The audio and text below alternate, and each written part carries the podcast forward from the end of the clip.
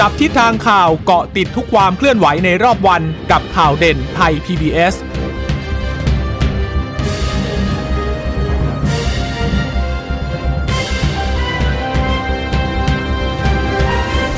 วัสดีค่ะ สวัสดีค่ะต้อนรับคุณผู้ฟังสู่ข่าวเด่นไทย PBS นะคะ เราพบกันเป็นประจำทุกวันจันทร์ถึงศุกร์บ่ายๆแบบนี้ค่ะ อัปเดตข้อมูลข่าวสารที่เกิดขึ้นในรอบวันนะคะ เช่นเคยกับดิฉันจีราชาตาอิ่มรัศมี และคุณพึ่งนภาคล่องพยาบาลค่ะ ค่ะ สวัสดีคุณผู้ฟังทุกท่านนะคะ ที่รับฟังข่าวเด่นไทย PBS ผ่านทางสถานีวิทยุที่เชื่อมโยงสัญญาณจากไทย PBS นะคะะติดตามกันเป็นประจำอย่างนี้บ่าย3โมงเมื่อวานก็เว้นไป 1 วัน วันนี้กลับมาพบกันอีกครั้งนะคะค่ะสถานการณ์โควิด -19 วันนี้สบคแถลงเเดี๋ยวนี้เขาจะมีการแถลงทุกวันจันทร์ วันพุธแล้วก็วันศุกร์นะคะะวันนี้เป็นการแถลงจากทางคุณหมอทวีสิน วิษณุโยธินโฆษกสบค วันนี้คุณหมอบอกว่า ตอนนี้เนี่ยประเทศไทยอยู่ในอันดับที่ 35 ของโลกแล้วนะคะ ของอประเทศที่พบผู้ติดเชื้อโควิด -19 วันนี้ตัวเลขผู้หายกลับบ้าน น้อยกว่านะคะ น้อยกว่าตัวเลขผู้ติดเชื้อรายใหม่ ผู้ติดเชื้อรายใหม่ รวมวันนี้อยู่ที่ 23,418 คนนะคะแบ่งเป็นผู้ป่วยรายใหม่ 23,030 คน ก็ยังพบผู้ป่วยในเรือนจำอยู่นะคะคะ388 คน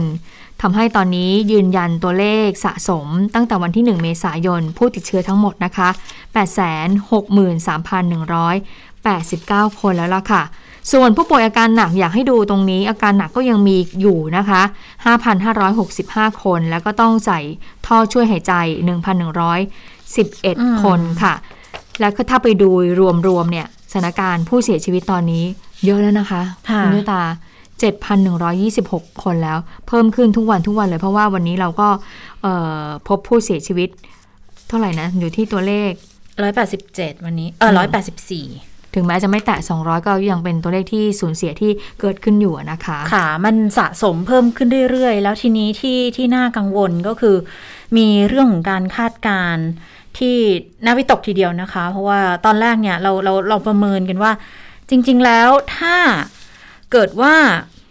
มีการล็อกดาวน์เนี่ย ตัวเลขมันควรจะลดลงกว่านี้ แต่ไปไปมาๆตัวเลขมันก็ไม่ได้ลดลงสักเท่าไหร่ ค่ะ แล้วทีนี้เนี่ย ถ้าเกิดว่าเออปล่อยไปเรื่อยๆ เนี่ย จำนวนของผู้ติดเชื้อ อาจจะยิ่งสูงเพิ่มขึ้นอีกนะคะก่อนหน้านี้มีการประเมินกันบอกว่า โอ้โห ช่วงกลางเดือนสิงหาคมนี่แหละ น่าจะเป็นจุดที่พีคสุด แล้วตอนนั้นประเมินว่าพีคสุดมันอยู่ที่สามหมื่นแต่ปรากฏว่าตัวเลขใหม่มา น่าจะพึงกว่าเดิมอีกคุณผู้ฟังคุณพึ่งนภาค่ะ คือบอกว่าการคาดการณ์ของสาธารณาสุขค่ะบอกถ้าเกิดเราไม่ล็อกดาวน์นะ ช่วงปลายเดือนสิงหาถึงกันยาเนี่ยจะมีการติดเชื้อพุ่งไปได้ถึงหกหมื่นถึงเจ็ดหมื่นแต่ทีนี้ถ้าล็อกดาวน์อย่างมีประสิทธิภาพ 20%ค่ะ สถานการณ์ก็ยังสูงอยู่ค่ะ คือคาดการเนี่ยอาจจะติดเชื้ออยู่ประมาณ 45,000 ช่วงต้นเดือน หรือกลางเดือนกันยายนนะ ซึ่งอันเนี้ยหมายความว่าพีคมันจะไม่ใช่สิงหาแล้วล่ะ พีคมันขยับออกไปอีกค่ะ คือกันยาอาจจะกลางเดือนกันยาที่อยู่ที่ 45,000 ก็ยังสูงอยู่ แต่ถ้าเกิดว่าเพิ่มมาตรการนะ 25%ล็อกดาวน์อย่างมีประสิทธิภาพ 2 เดือน ประกอบกับการเร่งฉีดวัคซีนผู้สูงอายุ ฉีดวัคซีนกลุ่มเป้าหมายอีก 1-2 เดือน ก็ยังหมื่นถึงสองหมื่นรายอยู่อีกนะคะดังนั้นสถานการณ์เนี่ยคงไม่มีทีท่าที่จะยุติในเวลาอันใกล้ แล้วคุณหมอพูดแบบนี้นี่เหมือนส่งซิกกันเลยเนาะใช่ ว่าจะยังคงล็อกดาวน์กันอยู่ต่อไปอีกนะ เพราะว่าเดี๋ยวสัก 16 เนี่ยค่ะ เขาจะต้องหารือกันแล้ว เพราะว่าวันที่ 18เนี่ยมันจะจะครบ 14 วันเต็มกับการล็อกดาวน์เพิ่มที่เป็น 29 จังหวัดเนี่ยจริง ๆ ราชกิจจาเขาบอกให้เป็นเดือนหนึ่งใช่ไหมแต่ทีนี้ว่าเขาก็จะประเมินผลก่อน 14 วัน ประเมินทุก 14 วัน 14 วันก็จะไปครบวันที่ 18 สิงหาคม ใช่ แล้วก็เลยก็เลยบอกว่านั่นแหละ ก็เดี๋ยววันจันทร์เดี๋ยวประเมินดู แล้วก็ดูกันอีกที ว่าจะเป็นยังไงแต่แต่อย่างที่บอกว่าโอ้โหเหมือนส่งซิกกันเลยเนาะพูดถึงกันยามาแล้วเนี่ยสงสัยท่าทางจะได้ล็อกกันอีกรอบหรือเปล่า เพราะว่าตอนนี้ตัวเลขก็ดูแล้วไม่มีแนวโน้มที่มันจะลดลงเลยอะ่ะคุณจิตตานอกจากจะส่งซิกเรื่องของการล็อกดาวน์นะยังส่งซิกด้วยว่าอาจจะได้เห็นตัวเลขแตะที่สี่หมื่นคนต่อวัน เหมือนทำให้แบบว่าเตรียมใจไว้นะ เห็นแน่ตัวเลขแบบนี้ เพราะว่าก่อนหน้านี้จะเห็นว่าที่ผ่านมาผ่านมาเนี่ยทางสบคเนี่ยแถลงว่ามีการคาดการณ์ของตัวเลขการประเมินเนี่ย ก่อนหน้านี้เขาก็จะชอบบอกว่าเนี่ยมันจะถึงแตะสองหมื่นอืมในระยะเวลาเท่านี้นะ เท่านี้นะ พอสักพักยังไม่ทันอะไรเลย คุณเชษตา มันก็จะโผล่โผล่ขึ้นออกมา แล้วอย่าลืมนะว่าตัวเลขผู้ติดเชื้อรายใหม่เนี่ยที่บอกว่าขึ้น20,000เอ่อคนต่อวันเนี่ยยังไม่รวมการตรวจหาเชื้อแบบแอนติเจน ATK เทสคิดนะอ่า ATK อย่างวันนี้นะก็เพิ่มมา 1,500 กว่าคน 1,500 กว่าคนนี่คือตัวเลขเอ่อผลที่ออกมาแล้ว ตรวจว่าผลเป็นบวกค่ะแล้วก็เข้าสู่ระบบ Home Isolation นะคะ นั่นหมายความว่าเข้าสู่ระบบแล้วเนี่ยทาอ่าทางสปสช หรือว่าทางกระทรวงสุทางกระทรวงเนี่ยก็จะรู้ค่ะว่าตัวเลขเนี่ยมันเท่าไหร่ แต่จริง ๆ คุณชะตามค่ะมันน่าจะมีมากกว่านั้นอืมในการตรวจหาเชื้อด้วยตัวเองที่บ้านใช่เพราะฉะนั้นตัวเลขเนี่ยถ้าไปรวมกับไอ้ตัวเลขเพิ่มขึ้นรายวัน แน่นอนว่า 25,000 26,000เนี่ยมันมันมันเป็นไปได้อยู่แล้วนะคะอืมค่ะ คือตัวเลขที่ที่มีการรายงานมันอาจจะไม่ได้สะท้อนตัวเลขที่เป็นข้อเท็จจริงที่เกิดขึ้นหรอก เพราะว่าคือส่วนหนึ่งก็ต้องยอมรับว่าบางทีพอตรวจที่บ้านปุ๊บค่ะการจะรายงานเข้าระบบมันก็คงไม่ใช่เรื่องง่าย เพราะว่าก็ยังยังติดในเรื่องที่ว่ายังไงก็จะต้องอามีผล RCPTR RT-PCR ให้มันชัดเจนก่อนถึงแม้ว่าเรื่องของค่ะการเข้า Home Isolation เนี่ย คุณจะใช้ตัวอ่า antigen test kit ได้เลยก็ตามนะ เพียงแต่พอจะนับแบบเข้าระบบจริงจังปุ๊บเนี่ย มันก็จะมีด่านนี้อีกด่านหนึ่ง เพราะบางทีก็ต้องยอมรับเรื่องความคลาดเคลื่อนจากการใช้งานเครื่อง antigen test kit เหมือนกันนะ อาจจะด้วยความเชี่ยวชาญของคนที่ใช้หรือว่าบางทีตรวจเองเราก็ อาจจะทำแล้วอาจจะค่ะมีความคลาดเคลื่อนหรือกระทั่งอืมตัวแอนติเจนเทสคิดเองค่ะมาตรฐานเป็นอย่างไรตอนนี้ก็ยังยังเถียงกันอยู่เยอะเยอะอยู่เหมือนกันนะคะอืมกับเรื่องที่เกิดขึ้นเนี่ย ค่ะนะคะอะอย่างนี้ก็ต้องเออรอดูนะว่าตัวเลขผู้ติดเชื้อเนี่ยมันจะพุ่งไปถึงขนาดนั้นหรือเปล่า แต่ว่าคุณหมอก็บอกว่าถ้าเกิดว่าเอ่อทุกฝ่ายทุกคนประชาชนทุกคนร่วมมือร่วมแรงใจเนี่ยในการต่อสู้กับโรคระบาดนี้นะก็ เชื่อว่าอืมตัวเลขนั้นมันน่าจะลดลง เพราะว่าตอนนี้เราก็ล็อกดาวน์มาได้สักระยะหนึ่งแล้วนะคะ แล้วตอนนี้ตัวเลขมันก็ขึ้นอยู่มาที่ 20,000เอ่อนิดๆต้นๆนะนะคะ มันยังไม่ 20,000 ปลายๆเลย ซึ่งถ้าไปเปรียบเทียบของเรื่องของเออการคาดการณ์ที่บอกว่าประสิทธิภาพเอ่อ ในการล็อกดาวน์ 25%แล้วบวกกับการฉีดวัคซีนให้เร็วขึ้นให้มากขึ้นภายใน 1-2 เดือนนี้ ตัวเลขก็น่าจะกดต่ำลงมาได้อยู่ที่ประมาณ 20,000 ต้นๆอะอันนี้ก็เป็นการคาดการณ์กันเอาไว้นะคะเออนอกจากนี้วันนี้ทางคุณหมอเฉวตสรร นามวาทผู้อำนวยการค่ะกองควบคุมโรค และภัยสุขภาพในภาวะฉุกเฉินกระทรวงสาธารณสุข ได้มีการรายงานพูดถึงการบริหารจัดการวัคซีนไฟเซอร์ด้วยนะคะ ที่ได้รับการบริจาคมาจากทางสหรัฐ1ล้าน5แสนโดส คุณหมอก็ย้ำว่านโยบายการบริหารนั้นมีความโปร่งใส ไม่มีวัคซีนใดที่มีการสูญหาย ยืนยันว่าตรวจสอบได้นะคะ ไม่มีการฉีดให้กับกลุ่ม VIP แต่อย่างใด โดยหากประชาชนมีข้อสงสัยก็แจ้งเข้ามาเพื่อให้มีการตรวจสอบได้ เพื่อความสบายใจของทุกฝ่าย แล้วก็บอกว่าวัคซีน1ล้าน5แสนโดสเนี่ยมีการแบ่งอย่างชัดเจนเลยนะคะค่ะว่าให้ใครให้ใครบ้าง อันนี้ตัวเลขเราไม่พูดเพราะว่า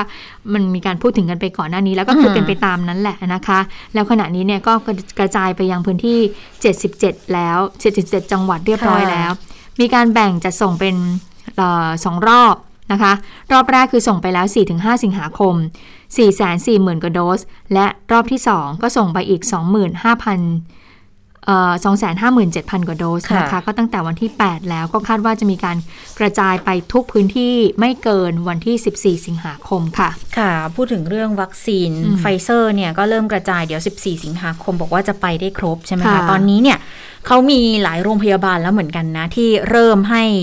คนที่อยู่ในกลุ่มเสี่ยง คือบุคลากรด่านหน้าเดี๋ยวพอได้ปุ๊บเขาต้องเร่งฉีดให้เสร็จก่อนและ7 0 0 0 0 0โดสเนี่ยให้เรียบร้อย แต่ว่ามันก็จะยังมีกลุ่มที่ดูแลที่จะเป็นกลุ่มเสี่ยงนะคะ ตอนนี้บางโรงพยาบาลเริ่มให้ลงทะเบียนแล้วนะ อาจจะต้องติดตามโรงพยาบาลที่อยู่ในพื้นที่ของท่านก่อนว่าเป็นยังไงกันบ้างนะคะ แต่ว่าชัดเจนว่าจะต้องเป็น เจ็ดกลุ่มโรคนะ แล้วก็กลุ่มผู้สูงอายุ กลุ่มหญิงตั้งครรภ์นะคะจะอยู่ในกลุ่มนี้เท่านั้นเจ็ดกลุ่มโรคนี่รวมถึงเด็กด้วยนะค่ะแต่ต้องเป็นเด็กที่อยู่ในเจ็ดกลุ่มโรคนะคะ เด็กที่อยู่ในกลุ่มเสี่ยง เด็กเด็กเด็กเด็กทั่วไปอืมอ่ายังไม่ได้สิทธินั้นนะคะ ยังไม่มีการจัดหาวัคซีนจะมาให้แต่คาดว่าอาจจะเป็นช่วงอ่าปลายปีแหละที่ที่สั่งวัคซีนไฟเซอร์เข้ามาเพิ่มเนี่ยน่าจะน่าจะเป็นล็อตนั้นนะนะดังนั้น เด็ก ๆ ก็ยังจะต้องคุณพ่อคุณแม่ก็ต้องเน้นย้ำในเรื่องของการดูแลเด็ก ๆ ด้วยเหมือนกัน ส่วนภาพรวมการฉีดวัคซีนตอนนี้ของไทยได้ 22ล้าน5 8 6 5 9 โดสค่ะ จะเป็นเข็มแรกเนี่ยสะสมซะ17 ล้านกว่าคน ก็เพิ่มขึ้น 1 7 0 0 0 0 กว่า เข็มที่ 2 จะอยู่ที่4ล้าน8เพิ่มขึ้น 28,000 เท่านั้นเอง เข็มที่3ด้วยนับเข็มที่3ด้วยนะสะสมอีก4 0 0แสนกว่า ก็เพิ่มขึ้นอีก 19,000ค่ะ ก็ทีนี้ก็เลยต้องเน้นย้ำอีกทีว่าหญิงตั้งครรภ์12 สัปดาห์ ผู้สูงอายุอืม60 ปีขึ้นไป 7 กลุ่มโรคเสี่ยงขอให้เข้ารับวัคซีนโดยเร็วนะคะ เพื่อลดอัตราผู้เสียชีวิตให้ได้น้อยอืลมงนะคะ ถ้ากระทรวงสาธารณสุขเขาก็พูดกันง่าย ๆ ว่าต้องเร่งฉีดวัคซีนให้กับกลุ่ม 608 60 ก็คือ 60 ปีขึ้นไป 8 ก็คือมาจาก 7 บวก 1 ก็คือ 7 7 กลุ่มโรคเสี่ยง แล้วก็ 1 ก็คือหญิงตั้งครรภ์นะคะ แล้ววันนี้เพิ่มเติมอีกนิดนึง วันนี้ค่ะคุณหมอทวีสินเขามีการแสดงเอ่อกราฟให้เห็นเขาบอกว่า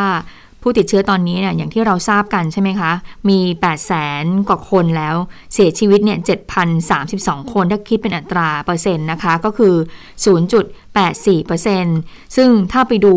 อัตราการเสียชีวิตที่เอ่อพบว่าสูงที่สุดก็พบว่าอายุ 70 ปีขึ้นไปค่ะค่ะมากที่สุดเลยนะคะเอ่อ12.48%รองลงมาก็คือกลุ่มอายุ 60 ถึง 69 ปี 4.19%แล้วก็รองลงมา 50ถึง59 ปีนะคะค่ะฉะนั้นแหละค่ะ อันนี้ก็เลยเป็นเหตุผลสำคัญที่จะต้องเร่งฉีดให้กับกลุ่มผู้สูงอายุ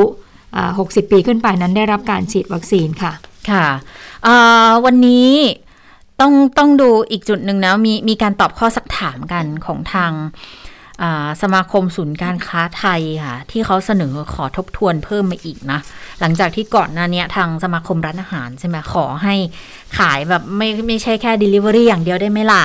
ก็มีการปรับเปลี่ยนกันว่าร้านในห้างสรรพสินค้าเนี่ยให้ให้แต่ละห้างก็ไปจัดพื้นที่ก็แล้วกันว่า ไม่ต้องไปเจอกันหน้าร้าน ไม่ต้องไปรอกันหน้าร้านนะ สั่งแล้วก็เอาคนมาส่งนะคะให้มีโต๊ะมีต่างอะไรให้นะ ทีนี้เขาก็เลยขอเพิ่มว่าทบทวนผ่อนปรนหน่อยเถอะสี่ธุรกิจหลักที่มีความจำเป็นต่อการใช้ชีวิตประชาชนขอให้เปิดได้หนึ่งธนาคารสถาบันการเงิน อันเนี้ยดิฉันเห็นด้วยร้อยเปอร์เซ็นเลย เพราะว่าคนคนยังต้องใช้บริการธนาคารยังต้องใช้บริการสถาบันการเงินอยู่นะคะแล้วตอนนี้เนี่ย การจะไปหาธนาคารที่เป็นแบบอยู่นอกห้างอะ่ะ เป็นธนาคารสาขาแบบสแตนอะโลนแบบสมัยก่อนน่ะมันก็ไม่ได้เยอะขนาดนั้นไง คือเดี๋ยวนี้ก็ก็ปรับไปตามวิถีชีวิตของคน ดังนั้นธนาคารส่วนใหญ่ เขาก็จะไปผูกตามห้างเป็นสาขาย่อยๆ สาขาเล็ก ๆ อย่างเงี้ย พอปิดห้างไปก็ก็ก็มีปัญหามั่งเหมือนกัน มันก็เลยกลายเป็นว่าคนก็ไปออกันอยู่ที่สาขากันเยอะเลย กว่าจะทำธุรกรรมอะไรกันเสร็จมันไปเสี่ยงเพิ่มการติดเชื้อตรงนั้นได้อีกนะคะก็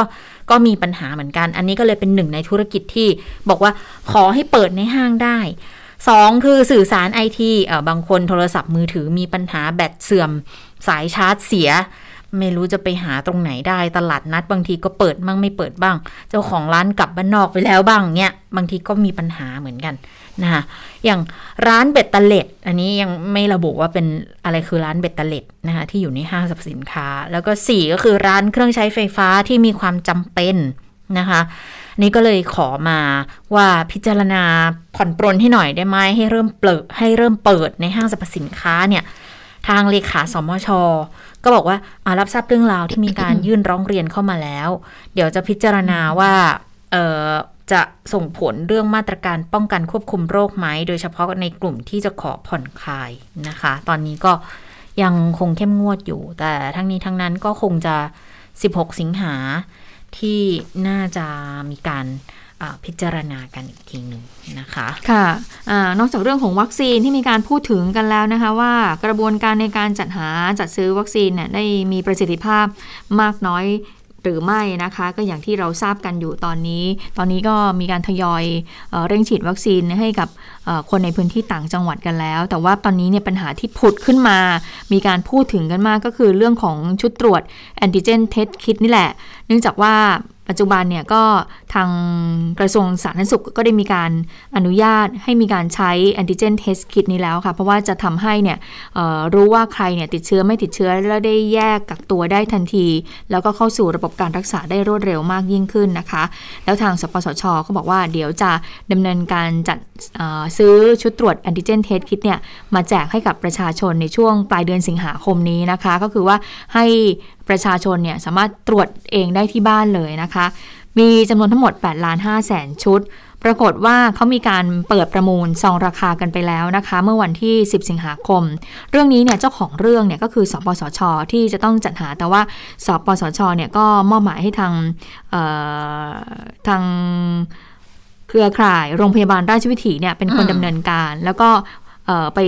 พูดคุยกับทางองค์การเภสัชเพื่อที่จะจัดซื้อมา ปรากฏว่า หลังจากที่มีการเปิดซองประมูลกันไปเรียบร้อย ทางทางทีมแพทย์ชนบทค่ะ ก็ได้ออกมาเปิดเผยถึงชุดตรวจที่ชนะการประมูล ชุดตรวจนี้เรียกว่ารีปูใช่ไหมเป็นของจีนนะคะ เป็นของจีน แต่ว่าไอชุดตรวจรีปูเนี่ยก่อนหน้านี้เนี่ยทางคณะกรรมการองค์การอาหารและยาของสหรัฐหรือว่า FDA เนี่ยเขามีการเพิกถอนให้เอาเครื่องออให้เอาชุดตรวจเนี่ยแอนติเจน เทสคิดเนี่ยยี่ห้อรีปูเนี่ยออกจากตลาดของสหรัฐทันทีเป็นของจีนนะ แต่ว่าให้เอาออกจากสหรัฐทันทีก็บอกว่า เป็นชุดตรวจที่ไม่ได้คุณภาพมาตรฐาน คือข่าวนี้ปรากฏออกมาก่อนหน้านี้แล้ว แต่ปรากฏว่าเมื่อมีการประกวดราคา แล้วก็มีการชนะการประมูล ปรากฏว่าไอ้บริษัทเนี่ยไม่ใช่บริษัทเขาใช้คนชื่อนะรู้สึกจะเป็นฮอสดิฉันจำชื่อไม่ได้ บริษัทเนี้ยบริษัทที่นำเข้าวิห้อรีปูเนี่ยเขาชนะมาชุดตรวจเนี่ยในราคา 70 บาทค่ะ ซึ่งถือว่าต่ำมากเลยนะคะ ก็ถือว่าทีมแพทย์ชนบทก็บอกว่าเนี่ยทางองค์การเภสัชเนี่ยพิจารณาใช้เกณฑ์แต่ราคา ไม่ได้คำนึงถึงคุณภาพเลย และเมื่อคำนึงแต่ราคาอย่างเงี้ยมันต่ำก็จริง คุณภาพมันก็ต่ำด้วยไง มันก็เลยว่าส่งผลทำให้คุณภาพไม่ได้มาตรฐาน ขณะที่สหรัฐเนี่ยยังสั่งเพิกถอนเลย แล้วทำไมไทยเนี่ยถึงเอาจัดซื้อเข้ามาอย่างนี้ ซึ่งมันไม่ได้มีผลแค่นี้ไง เพราะว่าการที่เอาชุดตรวจที่ไม่มีคุณภาพมา มันจะทำให้เกิดผลปลอม ผลลบออกมาที่ปลอม ผลบวกออกมาที่ปลอมก็ทำให้มีปัญหาของการติดเชื้อตามมาแพร่ระบาดมากยิ่งขึ้น มันจะทำให้วิกฤตที่เราเจออย่างเงี้ยมันหนักขึ้นหรือเปล่า ถ้าเราหาชุดตรวจที่มีคุณภาพเข้ามา จะได้ไม่ต้องไป RT-PCR ซ้ำแล้วก็จะได้นำผู้ป่วยเนี่ยเข้าสู่ระบบการรักษาได้เร็ว อันนี้ปูพื้นให้ก่อนว่านี่ที่มาที่ทีมแพทย์ชนบทเขาได้มีการตั้งข้อสังเกตแล้วก็ท้วงติงในเรื่องนี้นะคะค่ะ แต่ว่าวันนี้เนี่ยก็มีการคุยกันอีกทีกับของทางออยกับของออกระทรวงสาธารณาสุขด้วย แล้วก็ทางผู้อำนวยการองค์การเภสัชกรรมด้วย เขาก็เลยชี้แจงเกี่ยวกับประเด็นเรื่องที่กลายเป็นเรื่องเป็นราวกันว่า มาตรฐานชุดตรวจแอนติเจนเทสคิดเนี่ยปัญหาที่มันเกิดขึ้นเนี่ยมันยังไง ทางออยเขาก็บอกว่าคือออยเนี่ยก็ต้องดูแลในเรื่องของการคุ้มครองผู้บริโภค เป็นหัวใจสำคัญอยู่แล้วในการอนุญาตผลิตภัณฑ์ตามมาตรฐานระดับสากล ไอชุดตรวจที่เป็นหนึ่งในผลิตภัณฑ์สุขภาพที่เป็นเครื่องมือแพทย์ใช้วินิจฉัยใช้คัดกรองเนี่ยนะคะออ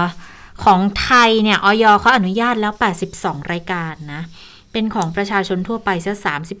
34 ของที่บุคลากรทางการแพทย์จะเป็นคนใช้เสีย 52 ก็ตรวจสอบได้ทั้งหมด ขั้นตอนการขออนุญาตเนี่ย ก็จะมีขั้นตอน 1 2 3 4 ก็ไล่มาทั้งหมดนะคะ แล้วก็บอกว่าเอกสารที่ดูก็ดูทั้งเอกสารจริงตัวอย่างชุดตรวจ บริษัทไหนเอามาก็ต้องทดสอบ ในส่วนของ ATK จะตรวจสอบ 3 อย่างค่ะ คือความความไวเชิงวินิจฉัยว่าต้องมากกว่าหรือเท่ากับ 90%ความจำเพาะต้องมากกว่าหรือเท่ากับ 98% และความไม่จำเพาะต้องน้อยกว่าหรือเท่ากับ 10%อันนี้จะเป็นตัวสำคัญนะคะ ชุดตรวจของ Beijing Lepu Medical Technology เนี่ยของจีนนะคะอย.อนุญาตให้ใช้ทั้งแบบใช้ด้วยของของประชาชนใช้ แล้วก็ของบุคลากรทางการแพทย์ใช้ ลำดับที่ 4 ลำดับที่ 21 ตามลำดับ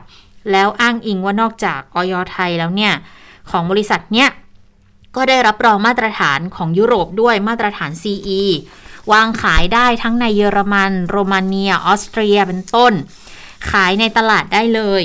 ผลการตรวจทางคลินิกโดยคณะแพทยศาสตร์โรงพยาบาลรามาธิบดีเนี่ยได้ผลความไวเท่ากับ 90%คความจำเพาะ 100%ไม่จำเพาะ 0%เมื่อเทียบกับ RT-PCR ส่วนกรณีที่ FDA สหรัฐเรียกคืนชุดตรวจแอนติเจนและแอนติบอดีเทสของ l i p u Medical Technology เนี่ย เเนื่องจากว่าไม่มีการขออนุญาตขึ้นทะเบียนและวางจำหน่าย แต่ว่าไม่ได้มีรายงานการบาดเจ็บหรือเสียชีวิตในการใช้ แต่ให้เลิกและหยุดใช้ เนื่องจากมีความเชื่อว่ามีความเสี่ยงสูงในผลของชุดตรวจ ซึ่งก็เหมือนกับกรณีที่ผลิตภัณฑ์ไม่ได้ออยอไทย อย่างฟ้าทลายโจรไม่ได้รับอนุญาตเราก็มีความเชื่อมั่นบอกว่า อาจจะไม่มีประสิทธิภาพมีการปนเปื้อนได้ทีนี้ชุดตรวจก็เหมือนกันแหละ ถ้าเกิดไม่ได้รับอนุญาตคือ ไม่ได้รับการประเมินจากหน่วยงานรับผิดชอบนั้นๆ ก็เป็นเหตุผลในการเรียกคืน นั่นก็คือเป็นลักษณะของการ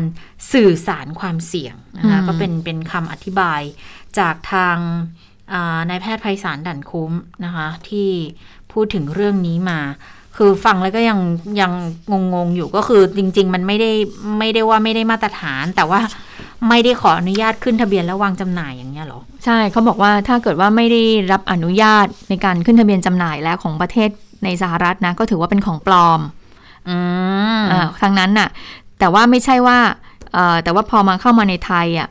คือออยไทยรับรองแล้ว ใช่ออยไทยรับรองแล้ว เพราะฉะนั้นเนี่ยคุณภาพเขาอะก็ได้มาตรฐาน แล้วเขาก็มีการไปตรวจทดสอบแลบแล้ว ไม่ได้มีแค่มีการประเมินแค่เอกสารเท่านั้น แต่ว่าให้ทางโรงเรียนแพทย์ อย่างโรงงานอย่างรามาเนี่ยมาช่วยในการ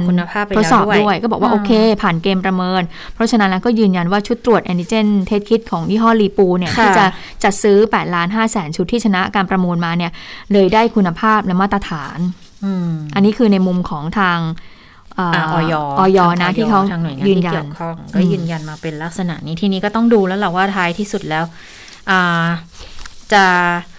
ให้ใช้ตัวนี้หรือไม่ให้ตัวนี้น่าจะต้องไปดูทางสปสช ที่เป็นเจ้าของเงินอะเนาะว่าสรุปเขาเขาเขาจะยังไงเห็นว่าวันนี้ก็มีการประชุมกันอยู่ด้วยใช่ไหมคะแต่ทีนี้เนี่ยนอกจากทางสามองค์กรที่เกี่ยวข้องที่เขาออกมาชี้แจงแล้วนะ คุณหมอเกรียงศักดิ์วัชรานุกูลเกียรติผอโรงพยาบาลนครมหาราชนครราชสีมา ซึ่งก็เป็นหนึ่งในคนที่ทักท้วงนี่แหละ แล้วก็เป็นหนึ่งใน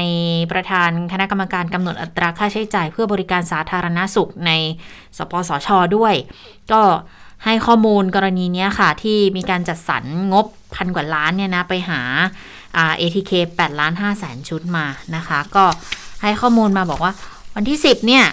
มีการคัดเลือกผู้เสนอราคาก็ได้ผลิตภัณฑ์ที่ผ่านการขึ้นทะเบียนรับรองมาตรฐานออยมาชุดละ 70 บาทมาแล้ว แต่บางหน่วยงานเขาห่วงใย แล้วไม่มั่นใจในคุณภาพของชุดตรวจ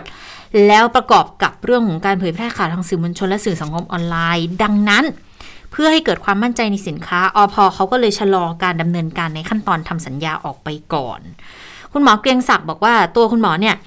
เป็นประธานคณะทำงานต่อรองราคาสองของสปสช ที่เป็นเจ้าของเงิน แต่ในวิธีปฏิบัติจริงสปสช จะเป็นผู้กำหนดสเปคได้ แต่กำหนดตรงๆไม่ได้เพราะต้องแจ้งผ่านโรงพยาบาลราชวิถีและองค์การเภสัชกรรมดังนั้นตลอด 2 ปีที่ผ่านมาก็ไม่มีปัญหาอะไรค่ะ แต่ในกรณี ATK 8ล้าน5เนี่ยทำไมถึงต้องรื้อทิ้งก็ อันนี้บอกว่าเป็นมันเป็นเรื่องเร่งด่วน สปสชทำหนังสือไปวันที่ 22 กรกฎาคม แจ้งโรงพยาบาลราชวิถี บอกว่าเป็นการจัดซื้อจัดหาแบบเร่งด่วน เข้าใจว่าองค์การเภสัชกรรมเนี่ยบอกมาบอกว่าคำว่าเร่งด่วนของราชการของราชการคือ คือการกำหนดให้ซื้อแบบเฉพาะเจาะจงได้ อันนี้มันเป็นไปตามระเบียบจัดซื้อจัดจ้างของภาครัฐ คือเจาะจงวิธีพิเศษมันเลือกซื้อได้เลยเพราะมันด่วนไง อันนี้จะไปโทษระเบียบภาครัฐไม่ได้แหละ เพราะว่า ก็เปิดช่องเอาไว้ประมาณว่าเออก็ก็ล็อกสเปคประมาณนึงอะแต่มันมันสถานการณ์เร่งด่วนไง เพราะว่าทำระเบียบเนี้ยรองรับมาแล้ว ทีนี้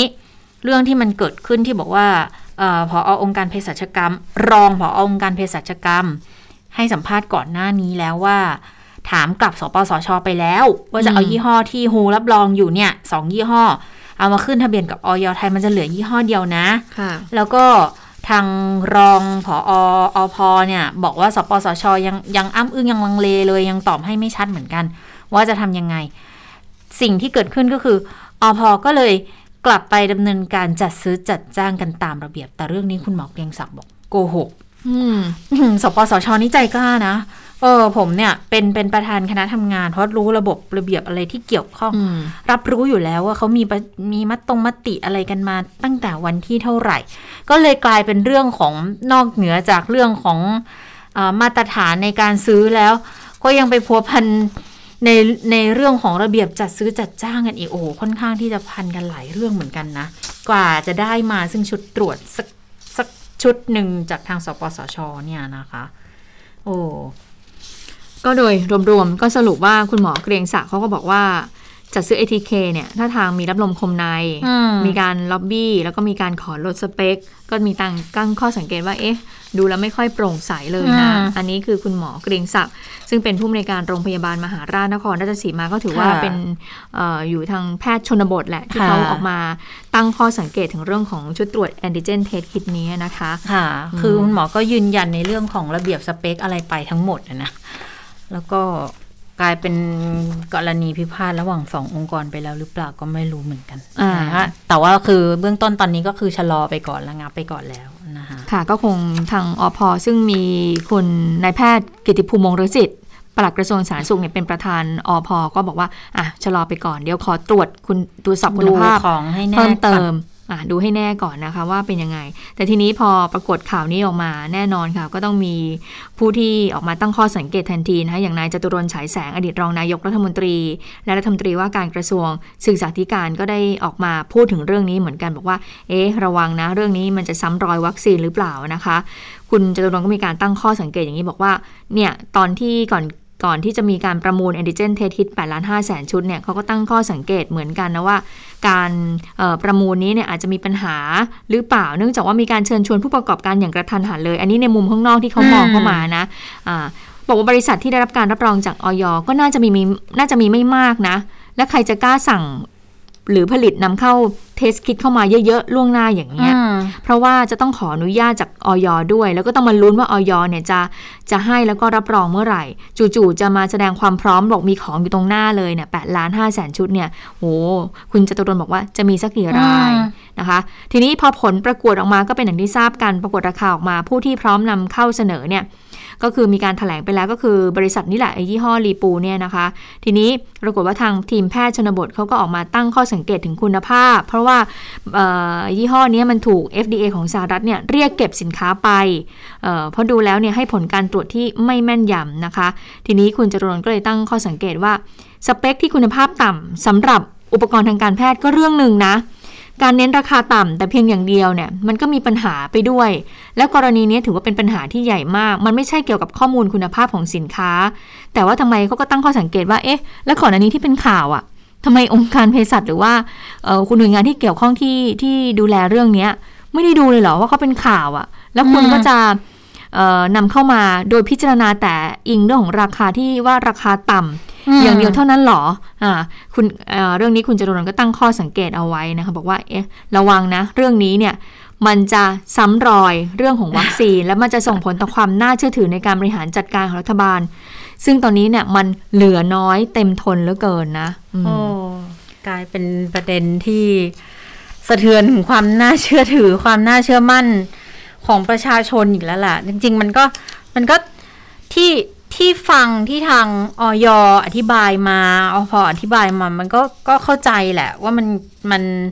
เอ่อเป็นลักษณะของแต่ละข้อกฎหมายของแต่ละประเทศในการที่จะดึงสินค้าคืน มันอาจจะไม่ได้เกี่ยวข้องกับเรื่องของคุณภาพสินค้าโดยตรง ทีนี้คุณชันตั้งดิฉันตั้งข้อสังเกตนิดนึงไอ้รีปูนี่มันของจีน แล้วพอมันอยู่ในตลาดสหรัฐมันเกี่ยวข้องกับเรื่องของการเมือง มันอะไรเกี่ยวแน่นอนอยู่แล้วค่ะ กระทั่งบ้านเราเองเนี่ยอืมมันก็อาจจะเกี่ยวก็ก็มีความเป็นไปได้ทั้งนั้นแหละเพียงแต่ว่าในแง่ของความเชื่อมั่นของประชาชน คืออะไรที่ มันดูแล้วมีปัญหาค่ะเราเราพยายามเลี่ยงอันนี้ อันนี้ในแง่ของพูดในแง่ทั่วไปนะ อะไรที่สุ่มเสี่ยงจะทำให้เกิดคำถามเกิดปัญหาตามมาเนี่ย ก็เลี่ยงได้มันก็น่าจะดีกว่าอืมวันก่อนเนี่ยไปอ่านบทความหนึ่งนะคะเขาก็บอกว่าตอนนี้เนี่ย คนต่างประเทศเนี่ยเขามีการแบบว่าแจกชุดตรวจแบบว่าเหมือนกับเหมือนกับแจกทิชชู่เลยนะเหมือนกับอืมเดินมาแล้วก็แจกเดินมาแล้วก็แจกเลย แต่บ้านเราเนี่ยยังหาซื้อในในราคาที่แพงอยู่นะทั้งแพงเออทางนายกรัฐมนตรีก็ให้ทางกระทรวงพาณิชย์เนี่ยไปไปช่วยดูหน่อยนะไม่ไม่ให้ราคาเนี่ยมันสูงเกินไป เพราะว่าราคาตอนนี้เนี่ยที่มีการขายขายกันนั้นตั้งแต่ราคา 250 บาทค่ะยันไปถึงประมาณ 400 บาทเลยนะคะ ทีนี้ก็บอกว่า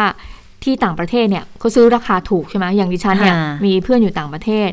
ราคาเขาถูกมากเลยชุดหนึ่งตกเอ่อชุดกล่องหนึ่งมี 5 ชุดใช่ไหมอะอย่าง 5 ชุดเนี่ยตกประมาณ 250 บาท เพราะฉะนั้นตกประมาณเอ่อชุดหนึ่งในการตรวจเนี่ยห้บาท 60 บาทเท่านั้นเอง ปรากฏว่าทีนี้เนี่ยคนต่างชาติคนไทยในต่างประเทศอะเขาอยู่ไงเขาก็บอกว่าเอ๊ะอย่างงั้นฉันส่งให้เอ่อ คนในประเทศเราดีกว่าอืมให้กับเพื่อนเราให้กับพี่น้องพ่อแม่เราดีกว่าว่ายังไง ปรากฏว่าส่งมาไม่ได้ค่ะ คุณชะตาเขาอยากจะบริจาคนะยังบริจาคไม่ได้เลยเขาส่งมาปรากฏว่าบริจาคแล้วนะ ปรากฏว่าติดล็อกอืมก็คือว่ามันเป็นสินค้าควบคุมไงที่อืมที่ที่สินค้าพวกเนี้ยบางทีอาจจะไม่ได้ผ่านออยจากบ้านเรา เพราะฉะนั้นมันก็เข้านำเข้ามาไม่ได้ส่วนหนึ่งอืมขณะที่มันเป็นสินค้าควบคุมด้วย ก็ทำให้ ไอสินค้าตัวเนี้ยไอชุดตรวจแอนติเจนเทสคิดเนี่ยที่คนไทยในเอ่อต่างแดนที่เขามองว่าเขาอยากจะช่วยเหลือเอ่อช่วยเหลือคนไทยกันเองด้วยกันเองอะเพื่อที่จะเข้าถึงการรักษาได้เร็วอะปรากฏว่ามันก็ไม่ถึงมันก็ไปค้างติดแงกอยู่อย่างนี้ไงถึงแม้ว่าเขาจะทำเรื่องแล้วนะคุณชะตาทำเรื่องแบบว่าขอผ่านทางหน่วยงานเอ่อที่เกี่ยวข้องในการที่แก้ไขกฎระเบียบ ก็ยังทำไม่ได้อยู่ดี สุดท้ายก็เลยได้ทำได้แค่บริจาคเงิน ทั้งทั้งๆที่สิ่งที่ตอนนี้จำเป็นอย่างเร่งด่วนก็คือการที่มีชุดตรวจตรงนี้ใช่ไหมคะ ให้เข้าถึงทุกชุมชนได้มากที่สุด อย่างที่ทีมแพทย์ชนบทเขาทำกันไง อันนี้ก็เลยเป็นปัญหาส่วนหนึ่งนะที่เป็นไปติดขัดในเรื่องของอ่อระเบียบระเบียบอีกแล้วอะอืมแต่ระเบียบพอพอตะกี้คุณหมอเกรงศักดิ์พูดมีจัดซื้อจัดจ้างแบบจำเพาะเจาะจงแบบนี้ได้ขึ้นมา แต่ว่าบางอย่างเอาเข้ามาไม่ได้มันก็มีปัญหามันอาจจะเพราะหลายหน่วยงานด้วยแหละนะ มันก็เลยทำให้เกิดความแบบ ไม่เป็นเนื้อเดียวกันถึงแม้ว่าเราจะมีอืมพรกถึงแม้เราจะมีสบคเป็นคนดูแลสถานการณ์อยู่ก็ตาม เออนี่ฉันทำนึกถึงอภิปรายไม่ไว้วางใจเลยเนาะฝ่ายค้านตรงนี้คงเก็บข้อมูลมันข้อมากมูลน่าอะจะน่าจะทะลักทลายมากแหเอละอนะคงจะมีขณข้อเนี้ยมูลแบบว่ามีคนเอ่อส่งให้ฝ่ายค้านอยู่แล้วเออนี่คงจะมีเก็บข้อมูลกันหน้าดูเนี่ยเพราะฉะนั้นการพิปรายครั้งนี้น่าติดตามเหมือนกันนะคะสำหรับค่ะเอ่อการบริหารจัดการรัฐบาลเอ่อการบริหารจัดการวัคซีนเอ่อของรัฐบาลเนี่ยที่ทางฝ่ายค้านเขาพุ่งเป้าว่าไม่มีประสิทธิภาพ มีความผิดพลาดนี้จะเป็นยังไงบ้างนะคะ ค่ะมีประเด็นจริงๆ วันนี้มีมีการเปิดข้อมูลเกี่ยวกับหญิงตั้งครรภ์ที่ติดโควิดที่เสียชีวิตด้วยนะคะ เป็นเป็นข้อมูลที่ทางกรมอนามัยนะคะ คุณหมอสุวรรณชัย วัฒนายิ่งประเจริญชัยได้ให้ข้อมูลมาว่าเก็บสถิติย้อนหลังตั้งแต่ธันวา 63 ถึง 11 สิงหา 64 เนี่ย มีผู้หญิงตั้งครรภ์ติดเชื้อ 1,993 คนนะคะ เป็นคนไทย 1,315 แต่ว่าคนข้ามแรงงานข้ามชาติคนต่างด้าวเยอะเหมือนกันนะ 678 แต่ว่าในจำนวนนี้นับรับวัคซีนแล้วแค่ 10 เอง แล้วก็มีทารกติดเชื้อ 113 การเสียชีวิตก็มีเหมือนกันค่ะ จากหญิงตั้งครรภ์ที่ติดเชื้อ 1,993 เนี่ย มีมันดาเสียชีวิต 37 ทารกติดเชื้อแล้วเสียชีวิต 20 แล้วมีเสียชีวิตระหว่างคลอดขณะคลอดอีก 11 คนด้วยกันแล้วก็มีเสียชีวิตใน 7 วันแรกเนี่ย9คน อันนี้ยังไม่นับรวมรายงานการเสียชีวิตในวันที่ 13 สิงหาคมนะ เบื้องต้นพบรายงานเพิ่มอีก 2 คนที่ใช้หน้าที่อุดรธานี แล้วก็ ข้อมูลจากหมอพร้อมค่ะ เขาพบว่ารายงานวันที่ 11 เนี่ย มีหญิงตั้งครรภ์ฉีดวัคซีนแล้ว 7,935 คน ได้เข็มแรก อีก 574 ได้วัคซีนครบ 2 เข็มแล้วนะคะ คือถ้าดูเฉพาะภาพรวมเนี่ย อาจจะติดเชื้อไม่มาก แต่ว่าเริ่มพบมากขึ้นตั้งแต่ช่วงการระบาดในระลอกที่ 2 ตั้งแต่เดือนธันวาเป็นต้นมา แล้วก็ถึงมีนาคมเนี่ยก็ก็เฉลี่ยเดือนละประมาณ 25 คนเลย ทีนี้มีการระบาดช่วงเมษาก็ก็มีหญิงตั้งครรภ์ติดเชื้อเพิ่มขึ้น ค่อนข้างที่จะรวดเร็วทีเดียวนะคะ แล้วตั้งแต่พฤษภาเป็นต้นมา ก็พบหญิงตั้งครรภ์ติดเชื้ออีกประมาณ 200 คนกรกฎาคมอีก 800 คน โอ้ค่อนข้างที่จะติดเชื้อกันเยอะทีเดียวนะ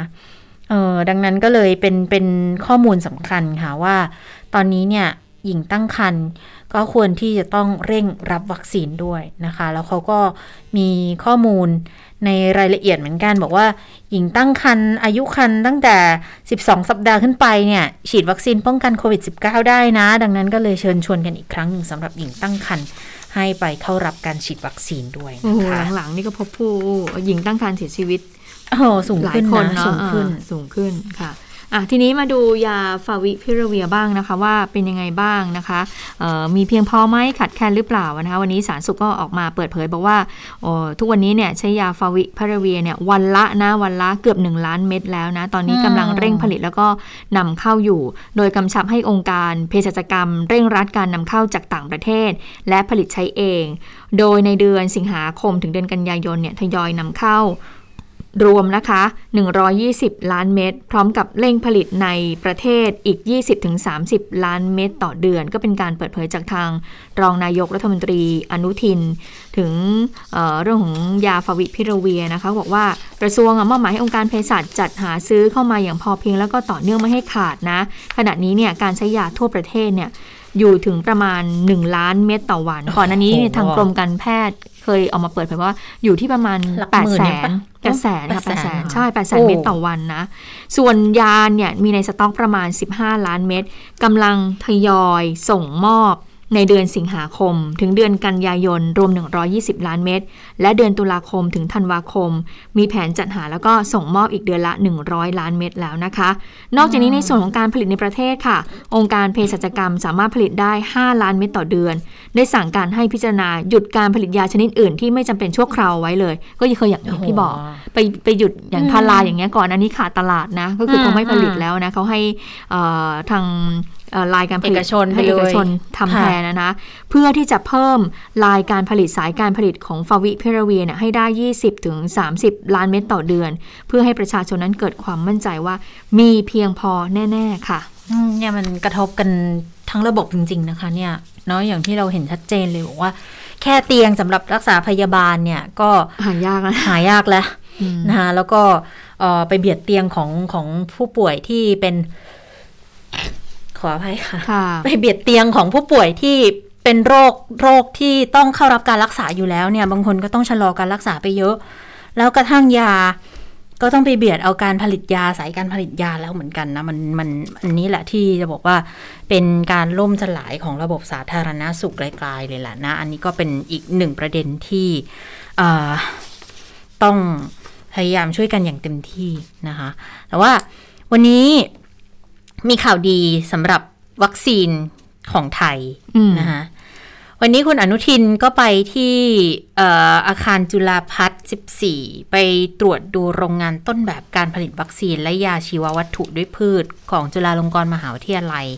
กับบริษัทใบยาไฟโตฟาร์มจำกัด เพื่อผลิตวัคซีนโควิด -19 แบบโปรตีน subunit จากใบยาสูบนะคะ ก็บอกว่าทางวัคซีนจุฬาใบยาเนี่ยค่ะ เขาเริ่มพัฒนามาตั้งแต่กุมภาหกสามแล้วทดลองในหนู ทดลองในลิงก็กระตุ้นภูมิได้ดี แต่เพราะว่าในประเทศเนี่ยยังไม่มีโรงงานผลิตวัคซีนด้วยพืช ทางกระทรวงก็เลยต้องสนับสนุนงบไปประมาณ 160 ล้านให้จุฬาแล้วก็บริษัทใบยา ไปปรับปรุงพัฒนาโรงงานต้นแบบผลิตวัคซีนและชีววัตถุโดยใช้พืช ก็ใช้เวลา 8 เดือน ปรับปรุงเสร็จเรียบร้อยละ พร้อมรองรับการผลิตวัคซีนในขั้นต้นแล้ว การผลิตนี่ทำยังไงบ้างก็มีตั้งแต่ เพาะเลี้ยงแบคทีเรียพาหะสารพันธุกรรมของโคโรนาไวรัส ปลูกถ่ายลงในใบยาสูบ เพาะพันธุ์เพิ่มจำนวน เก็บเกี่ยวแล้วก็เอามาสกัดโปรตีนสำหรับใช้ผลิตวัคซีน ก่อนจะนำส่งไปทำวัคซีนให้บริสุทธิ์ที่บริษัท k i n g e n Biotech จำกัดนะคะแล้วก็จะผสมแล้วก็แบ่งบรรจุวัคซีนที่สถานสวภาต่อไปด้วยนะ แล้วการทดสอบในคนค่ะเฟสที่ 1 จะเริ่มกันยายนนี้แล้ว เบื้องต้นอาสาสมัครประมาณร้อยคน ขนาดโดส 10 ไมโครกรัม 50 ไมโครกรัม แล้วก็ 100 ไมโครกรัม ถ้าเป็นไปตามแผนเนี่ยก็ไตรมาส 3 ปี 65 ก็จะผลิตวัคซีนป้องกันโควิด -19 ฝีมือคนไทยได้มากถึง 1 ล้านถึง 5 ล้านโดสต่อเดือน หรือว่าเราๆ60 ล้านโดสต่อปีด้วยนะคะ ก็ถือว่าเป็นข่าวดีทีเดียวนะ เออ น่าจะถ้าเกิดว่าพึ่งพาตัวเองได้เพิ่มมากขึ้นเกี่ยวกับเรื่องของวัคซีนป้องกันโควิด -19 เนี่ยมันก็จะเป็นการรองรับในระยะยาวอย่างที่เราทราบว่า มันคงไม่จบง่ายๆค่ะโควิดก็ปรับตัวพัฒนาสายพันธุ์ไม่ใช่เอ่อกลายพันธุ์ของเขาไปเรื่อยๆนะเพราะว่าเป็นเป็นหนึ่งในไวรัสที่กลายพันธุ์เร็วมากนะคะแล้วก็ ระบาดแพร่ระบาดไปอย่างรวดเร็วทีเดียวนะคะค่ะะทีนี้มาดูความเคลื่อนไหวในสภาที่เกี่ยวข้องกับเรื่องของโควิด -19 ด้วยนะถึงแม้ว่าตอนนี้เนี่ยปิดประชุมแต่ว่าถ้าเรื่องของการพิจารณากฎหมายสำคัญสำคัญก็คงจะต้องเปิดแล้วล่ะนะคะ เปิดประชุมสภาผู้แทนราษฎร แต่ว่าต้องเปิดภายใต้มาตรการป้องกันควบคุมโควิด -19 อย่างเคร่งครัดทีเดียวนะคะ วันนี้ที่ปรึกษาประธานสภาผู้แทนราษฎร ก็พูดถึงการประชุมสภา เพื่อพิจารณาร่างพรบงบประมาณรายจ่ายปี 65ว่า ตอนนี้คณะกรรมการพิจารณาเสร็จแล้วในวาระ 2 และวาระ 3 ระหว่างวันที่ 18 ถึง 20 สิงหาคมนี้ กรอบเวลาการพิจารณาของแต่ละฝ่าย รวมถึงการสิ้นสุดในแต่ละวันด้วย เนื่องจากว่าตอนนี้เนี่ย อย่างที่บอกเราล็อกดาวน์อยู่ใช่ไหมคะ มีการเคอร์ฟิว ก็มีการจำกัดเวลาในการออออกจากเคหสถานด้วย เพราะฉะนั้นเนี่ย ก็จะส่งผลกระทบต่อการพิจารณาของสภาเหมือนกัน คุณชวนหลีกภัยจึงได้มอบหมายให้คุณสุชาติตันเจริญ รองประธานสภาคนที่ 1 ค่ะ เป็นประธานการประชุมวิปสองฝ่ายในวันที่ 16 สิงหาคมนี้เวลา 10โมงครึ่งเพื่อที่จะได้หาข้อสรุปการประชุม รวมถึงระยะเวลาการเลิกประชุมด้วยนะคะ เพื่อไม่ให้กระทบต่อคำสั่งของสบคโดยในแพทย์สุกิจอัธปกรณ์ก็บอกว่าสิ่งที่เป็นห่วงกันก็คือเรื่องของการแพร่ระบาด โควิด -19 นี่แหละที่มีการ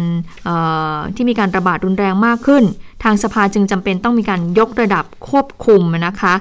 เจ้าหน้าที่ที่เกี่ยวข้อง พนักงานดูแลทำความสะอาด ผู้ประกอบการร้านค้าในสภารวมถึงสื่อมวลชนด้วย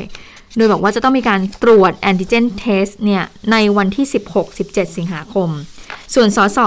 ก็จะให้ตรวจก่อนนะ ก่อนที่จะเข้าประชุมสภาก็คือให้ตรวจในวันที่ 18 สิงหาคม โดยจะเป็นลักษณะความสมัครใจของแต่ละคน เนื่องจากว่าสสเนี่ยก็ได้มีการลงพื้นที่พบปะกับประชาชน ก็เชื่อว่าน่าจะมีการระมัดระวังดูแลตัวเองเป็นอย่างดีแล้วนะคะ แล้วก็มีการบอกว่า จำกัดด้วยนะ ผู้ติดตามสสหนึ่งคนอะขอให้มามาที่สภาได้ขอให้ไม่เกินหนึ่งคน แล้วก็ให้จำกัดอยู่ที่เฉพาะห้องทำงานส่วนตัวของสสแต่ละคนเท่านั้นนะคะ ค่ะเอ่อพรก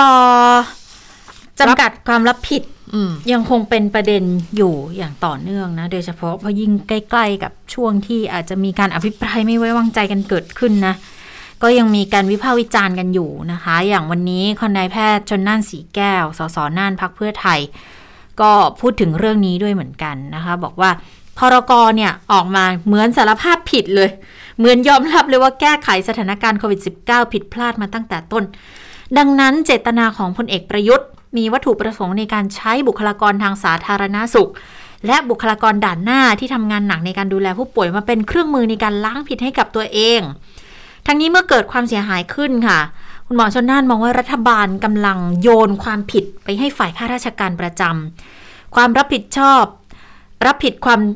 รับผิดชอบความผิดแทนฝ่ายนโยบายที่บริหารผิดพลาด โดยเฉพาะการบริหารวัคซีน ส่งผลให้แพทย์และพยาบาลต้องทำงานอย่างหนัก บางคนก็เจ็บป่วยเสียชีวิตถึงแม้ว่าจะรับวัคซีนครบ 2 โดสแล้วก็ตาม เขาต้องทำงานกันในภาวะที่ไม่มีความพร้อม และอาจจะสร้างความไม่พอใจให้กับผู้มารับบริการ อาจถึงขั้นฟ้องร้องเจ้าหน้าที่ เรื่องนี้เนี่ยควรออกเป็นพรบคุ้มครอง บุคลากรทางการแพทย์ ไม่ควรออกเป็นพรกค่ะ คุณหมอชนน่านมองว่าการออกพรกรนี้อาจจะเป็นการสุ่มเสี่ยงขัดต่อบทบัญญัติรัฐธรรมนูญ มาตรา 172 วรรคสองเพราะว่าการให้ความคุ้มครองเรื่องการจำกัดความรับผิด ไม่เข้าข่ายเป็นกรณีฉุกเฉินจำเป็นเร่งด่วน ไม่เกี่ยวกับประชาชน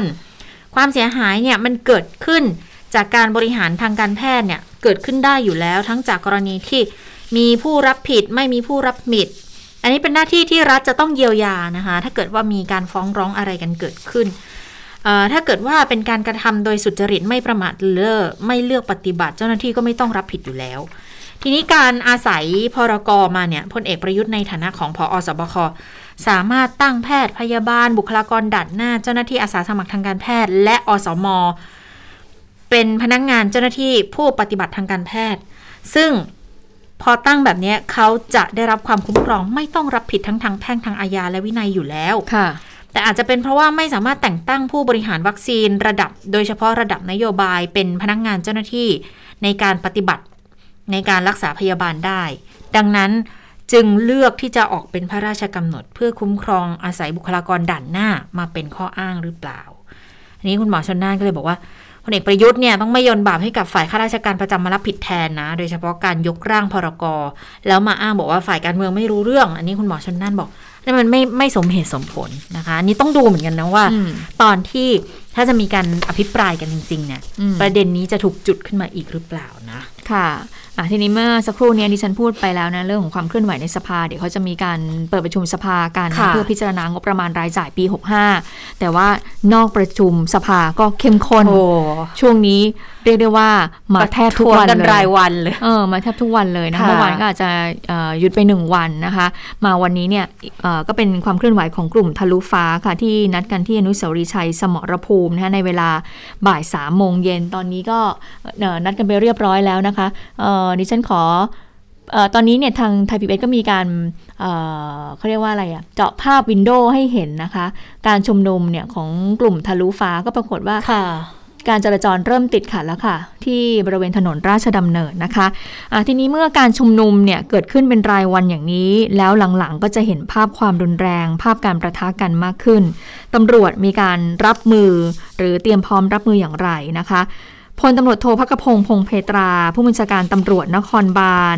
แล้วพลตำรวจตรีปิยะตาวิชัย รองผู้บัญชาการตำรวจนครบาลวันนี้ก็แถลงนะคะแถลงถึงการบังคับใช้กฎหมาย แล้วก็การรักษาความสงบเรียบร้อยกับกลุ่มผู้ชุมนุมของกลุ่มทะลุฟ้าที่นัดทำกิจกรรมกันในวันนี้นะคะ โดยทางผู้บัญชาการตำรวจนครบาลบอกว่า วันนี้เนี่ยม็อบเนี่ยจะทำกิจกรรมที่ นัดกันที่อนุสาวรีย์ชัยสมรภูมิ จากนั้นค่ะก็จะมีการเคลื่อนไปทำกิจกรรมที่ถนนวิภาวดีรังสิตค่ะ ถนนวิภาวดีรังสิตเนี่ยต่อเนื่องหลายวันเลยนะ เนื่องจากว่าเป็นแถวบริเวณที่พักของพลเอกประยุทธ์จันโอชาด้วยนะคะทีนี้ทางตำรวจเนี่ยก็บอกว่ามีการจัดเตรียมกำลังไว้เพียงพอต่อการรักษาความสงบ ยืนยันว่าการปฏิบัติงานของอผู้ของกองบัญชาการตำรวจนครบาลเน้นที่การรักษาความสงบเรียบร้อย ถ้าพิจารณาว่ายังไม่มีเหตุรุนแรง เจ้าหน้าที่ก็ยังคงรักษาแนวที่ตั้งเอาไว้ จนกระทั่งเกิดความรุนแรงขึ้นนะคะ แต่ทั้งนี้ทั้งนั้นเนี่ยในการปฏิบัติเนี่ยก็บอกว่าจะไม่ให้กระทบต่อประชาชนที่ไม่มีส่วนร่วม โดยการปฏิบัติงานของเจ้าหน้าที่ก็ยืนยันว่าอยู่ในกรอบของกฎหมายอยู่นะคะ แล้วก็ขอความร่วมมือประชาชนด้วยค่ะ วันนี้นะคะ หลีกเลี่ยงเส้นทางอนุสาวรีย์ชัยสมรภูมิ ต่อเนื่องไปถึงสามเหลี่ยมดินแดง และถนนวิภาวดีรังสิตเลยนะคะ เนื่องจากการชุมนุมหลายครั้งที่ผ่านมาค่ะที่ตำรวจก็บอกเองนะมักจะเกิดเหตุความรุนแรง ย้ำเตือนว่าปัจจุบันเนี่ยมีพรกฉุกเฉินอยู่นะ การชุมนุมถือว่าผิดกฎหมาย และเมื่อทางตำรวจทางเจ้าหน้าที่เนี่ยเขาตรวจสอบชัดว่ามีหลักฐานชัดเจนเนี่ยก็จะดำเนินคดีทันที ก็บอกว่าตอนนี้เนี่ยดำเนินคดีกับผู้ชุมนุมไปแล้วนะคะ 300 คดี สอบสวนเสร็จสิ้นไปแล้ว 199 คดี ก็ยังเหลือระหว่างการสอบสวนอีก 105 คดีค่ะ ค่ะดังนั้นก็เลยรวมตุเอ่อเตือนกลุ่มทะลุอืมฟ้าที่วันนี้รวมตัวกันบ่ายสามนะ แล้วก็ลักษณะของการคล้องแขนไปตามถนนต่างๆ จากอนุสาวรีย์ชัยไปไปไปถนนวิภาวดีรังสิตเนี่ยตรงนี้ประกาศเป็นพื้นที่ควบคุมแล้วนะ แล้วบอกว่าการคล้องแขนเนี่ยสัมผัสกันโดยตรง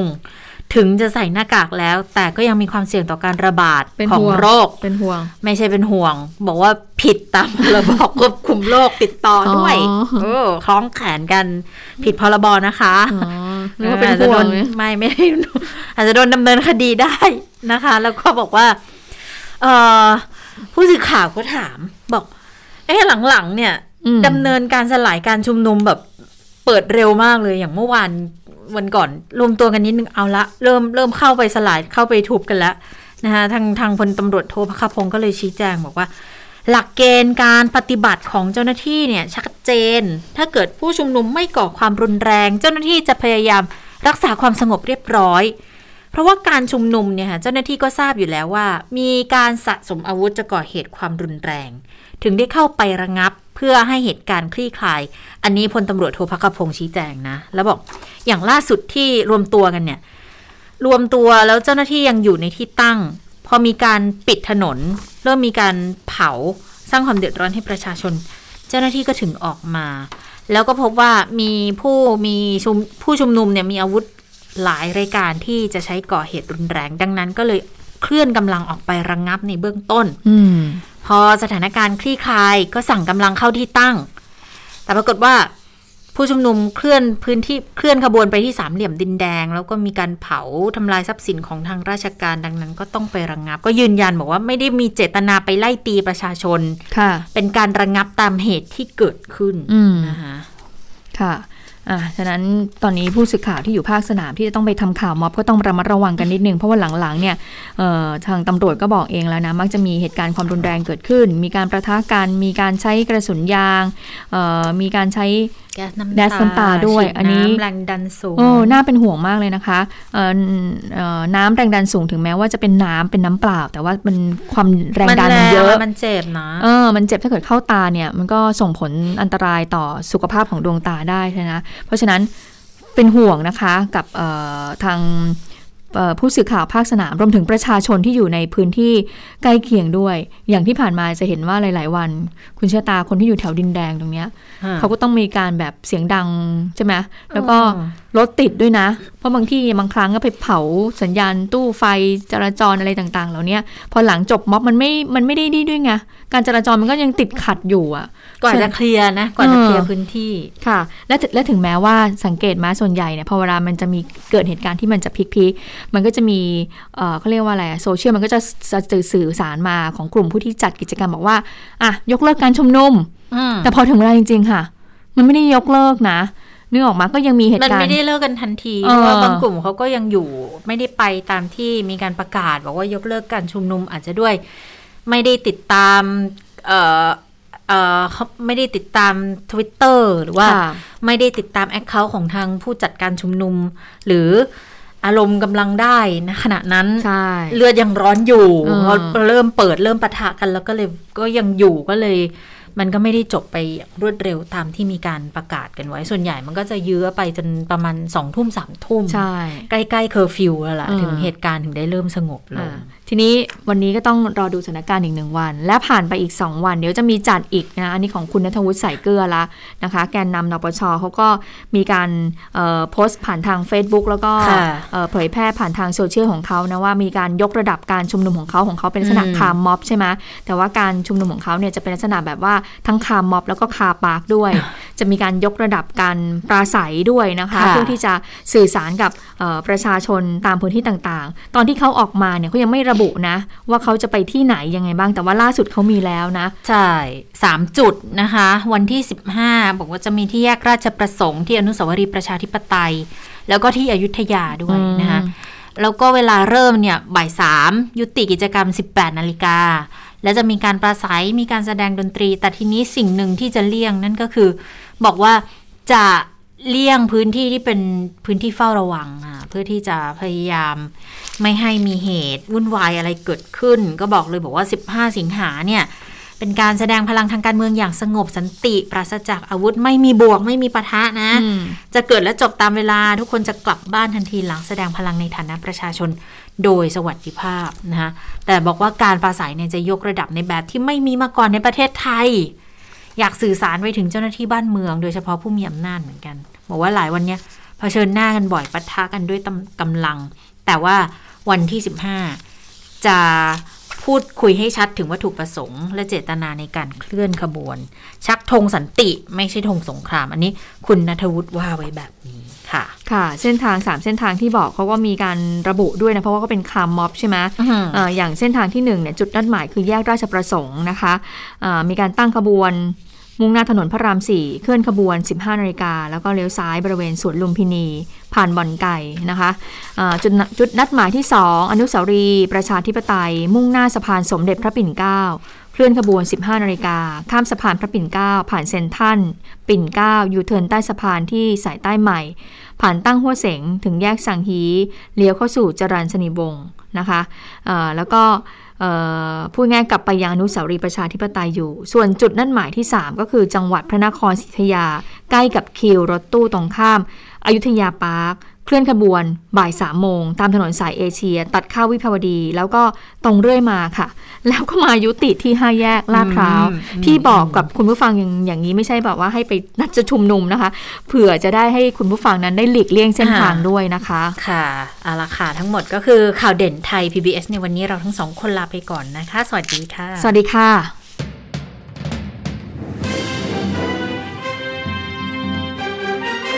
ติดตามข่าวเด่นไทย PBS ได้ทุกวันจันทร์ถึงศุกร์เวลา 15 นาฬิกา ทางไทย PBS Radio และติดตามฟังข่าวได้อีกครั้งทางไทย PBS Podcast